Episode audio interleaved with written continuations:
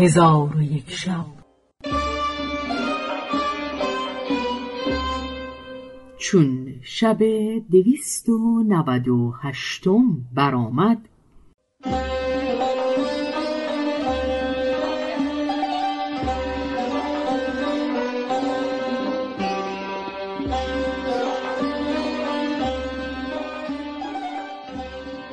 گفت ای ملک جان امیر خالد مجلسی نیکو از بحر عقد بیاراست و دخترک ماهروی را به آن پسر تزویج کرد و فرمود که بیست هزار درهم را با دخترک به خانه آن پسر بردند و مردمان بسره فرهناک و شادان بازگشتند و من عجب از آن روز روزی ندیدم که آغاز آن روز گریه و اندوه و انجامش نشاط و سرور بود.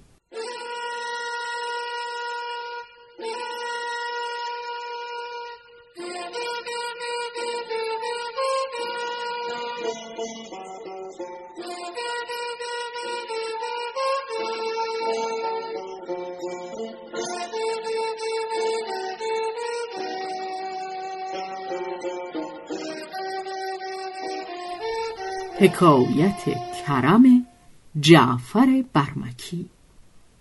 و از جمله حکایت ها این است که خلیفه هارون الرشید چون جعفر وزیر برمکی را بکشت فرمود که هر کس از برای جعفر گریه کند و یا مرسیه گوید او را نیز بکشند. پس مردمان خود را از این کار باز داشتند اتفاقا عربی بادیه نشین را عادت این بود که در هر سال قصیده ای در مدح جعفر گفته به زیارت او می آمد و هزار دینار از جعفر گرفته باز می گشت و تا آخر سال آن هزار دینار صرف کرده با قصیده دیگر می آمد. در آن سال نیز به عادت معهود با قصیده بیامد چون به بغداد برسید جعفر را کشته یافت. به همان مکان که او را کشته بودند بیامد و اشتر در آنجا بخوابانید و سخت بگریست و اندوهناک شد و قصیده را انشا کرده بخفت. جعفر برمکی را در خواب بدید که به آن بدوی می‌گوید که تو خود را به تعب در انداختی و قصیده ای گفته پیش من آوردی و مرا کشته یافتی. ولکن اکنون به بصره روان شو و از مردی که فلان نام دارد جویان شو. چون به او برسی بگو که جعفر برمکی تو را سلام میرساند و می‌گوید که هزار دینار از امارت باغلا بده. پس چون اعرابی بیدار گشت به سوی بسره روان شد و آن بازرگان را بپرسید و با او جمع آمده گفته جعفر وزیر را تبلیغ کرد و آن مرد چنان فریاد زد که نزدیک شد روان از تنش به درآید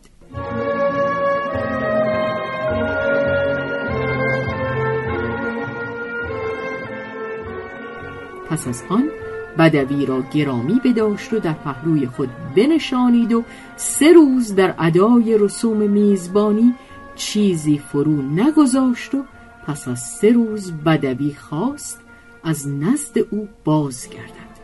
آن مرد بازرگان هزار و پانصد دینار به بدوی بداد و به او گفت یک هزار دینار را به حکم جعفر دادنی بودم و پانصد دینار دیگر خود به تو دادم و از این به بعد هر سال به استمرار هزار و پانصد دینار در نزد من است. چون آخر سال شود بیا و زرها از من بستان.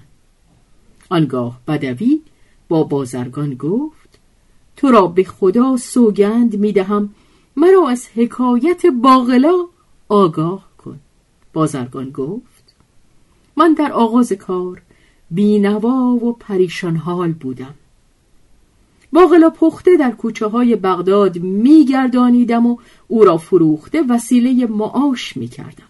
اتفاقا روزی دیگ باقلا برداشته بیرون رفتم و در آن روز هوا سرد بود و باران میبارید و مرا جامعی که از سرما و باران نگاه دارد نبود. گاهی از شدت سرما میلرزیدم و گاهی به آب باران میافتادم و بدان حالت از پای قصر جعفر وزیر میگذشتم.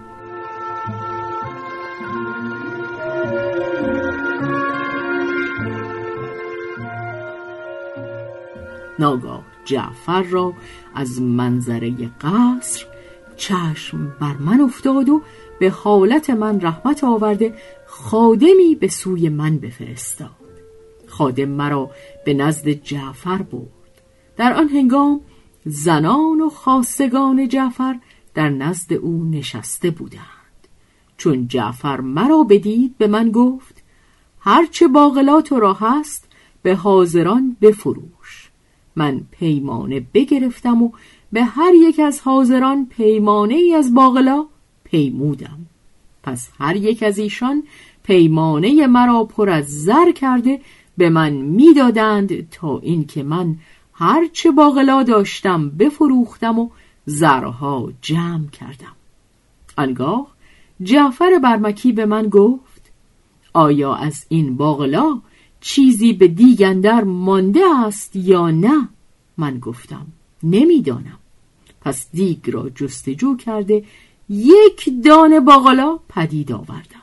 جعفر وزیر آن یک دانه باقلا را از من بگرفت و او را دو نیمه بشکست و نیمه خود برداشته و نیمه دیگر به یکی از زنان خود بداد و به او گفت این نیمه باقلا را چند دینار می‌خری؟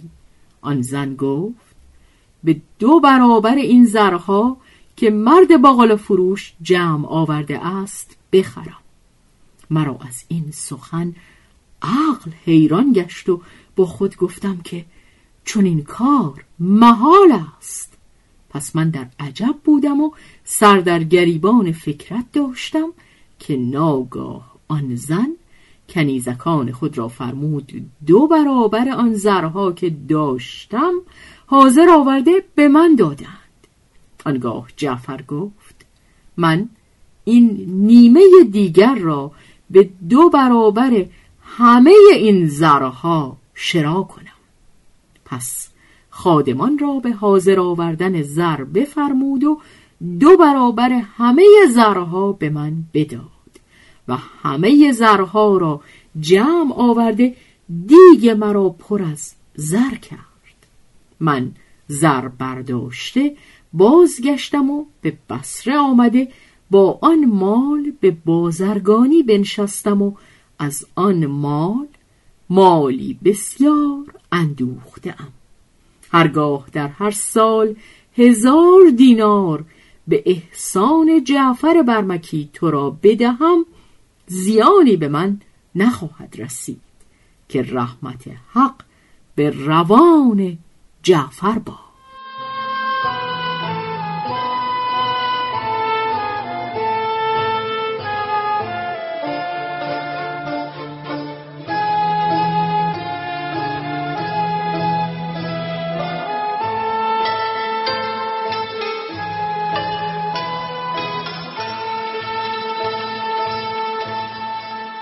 حکایت هارون و رشید و ابو محمد تنبل. و از جمله حکایت ها این است که هارون و رشید روزی در تخت خلافت نشسته بود که یکی از خاج سرایان در آمد و تاجی از زر سرخ مرصع با در و گوهر گران قیمت بیاورد و آستان خلیفه را بوسه داد و گفت ایوه الخلیفه چون قصه به اینجا رسید بامداد شد و شهرزاد لب از داستان فرو بست.